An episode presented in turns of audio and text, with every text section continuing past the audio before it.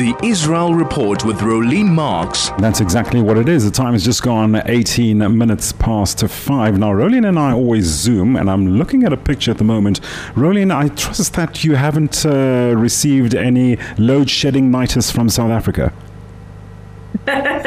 no load shedderitis, uh, just a dodgy um, globe in my office. Okay. Uh, you know, uh, my office is also my my shelter, not related, but hey, globes do pack in, but I, am going to say it's my solidarity with you guys. It's my solidarity darkness. Okay, thanks, Rolene, and we will keep that certainly in mind. Rolene, thanks once again for joining us.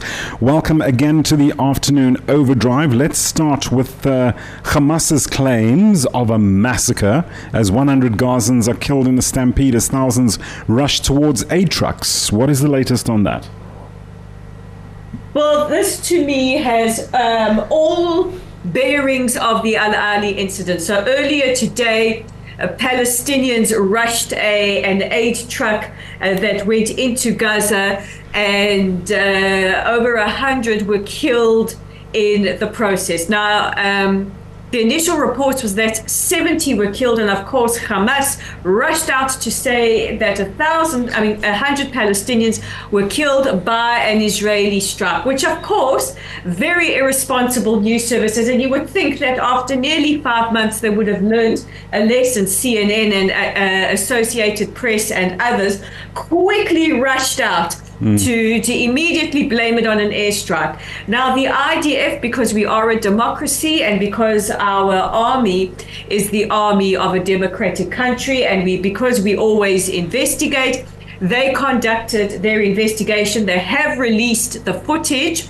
which is available for everyone, including you, CNN and Associated Press, because you get the briefings as all of us journalists who are briefed every day by the IDF and receive the footage, etc., uh, get. So um, the IDF have released the footage, and you can clearly, clearly see that um, that the uh, aid truck is uh, stormed by Palestinians that trample each other. Uh, the mostly got killed in the stampede. The IDF have said that they did open a fire because uh, Palestinians were rushing towards troops, putting them in danger. And the IDF can only account for 10 casualties. Now, of course, 10 casualties is regrettable and, and, and not what we want, but uh, we can only attribute 10 casualties to the IDF. The rest come from looting and, and, and violence. And we also can't forget that Hamas um, hijack these aid trucks. Now, last week, Michael, you and I spoke about the fact that the World Food Program had stopped their um, aid convoys because of this very thing looting mm-hmm. and um, and violence. So we've seen it happening again to today. Um, so that that is what has happened. This to me just smacks of the the Al Ahli incident where everybody rushed to condemn Israel for uh, an alleged airstrike on a hospital that killed 500 but when mm. the fog of war cleared right. and the investigation was c- concluded it was a short falling uh, rocket fired by Palestinian Islamic Jihad, which landed in the parking lot, put a tiny crater in the parking lot, and unfortunately killed several civilians. It's, in- it's interesting, uh, Rolene, how they can suddenly get specific statistics regarding this in a, in a moment of, of action.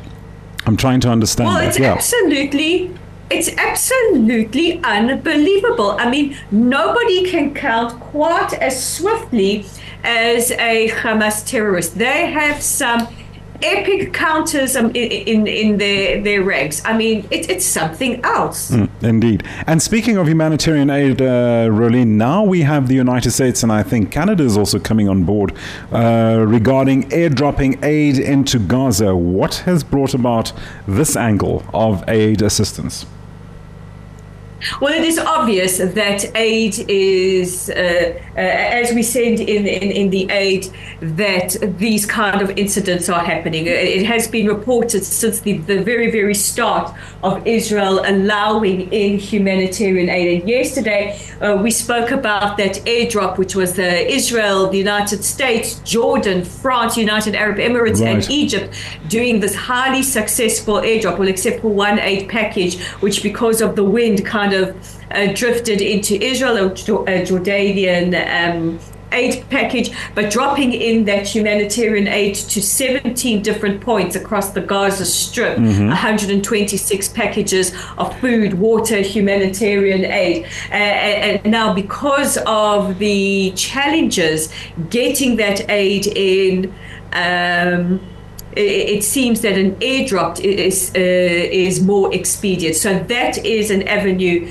that uh, the United States, that Canada, and that others mm. are are definitely exploring to use more often. Okay, you know, Rolene, why I asked the question in, in that specific uh, manner was fine. They're airdropping the humanitarian aid. So what is preventing Hamas from from hijacking this? I mean, why aren't there more, you know, like uh, definitive measures from these countries to ensure that it reaches the population? Population? That is an excellent question. And of course, the United Nations and aid agencies on the ground are responsible for ensuring that that aid actually gets to uh, civilians, but it's much more convenient just to blame the IDF. Look, I think that we possibly run the risk of uh, Hamas hijacking everything. You know, just today, mm. Yahya Sinwar, the head of uh, Hamas uh, and the mastermind behind this, actually um, addressing uh, Hamas officials said that you know it, it's it's expedient for them. It, it works for them that there are these civilian casualties because it puts pressure on Israel. So it works in their favor if there are issues with humanitarian mm. aid. So no doubt they are going to try and hijack uh, the um, humanitarian aid. But you know we don't want to see Palestinians suffer. I'm going to say that again for anybody in the cheap seats who thinks that Israelis uh, want to see Palestinians suffer. We don't.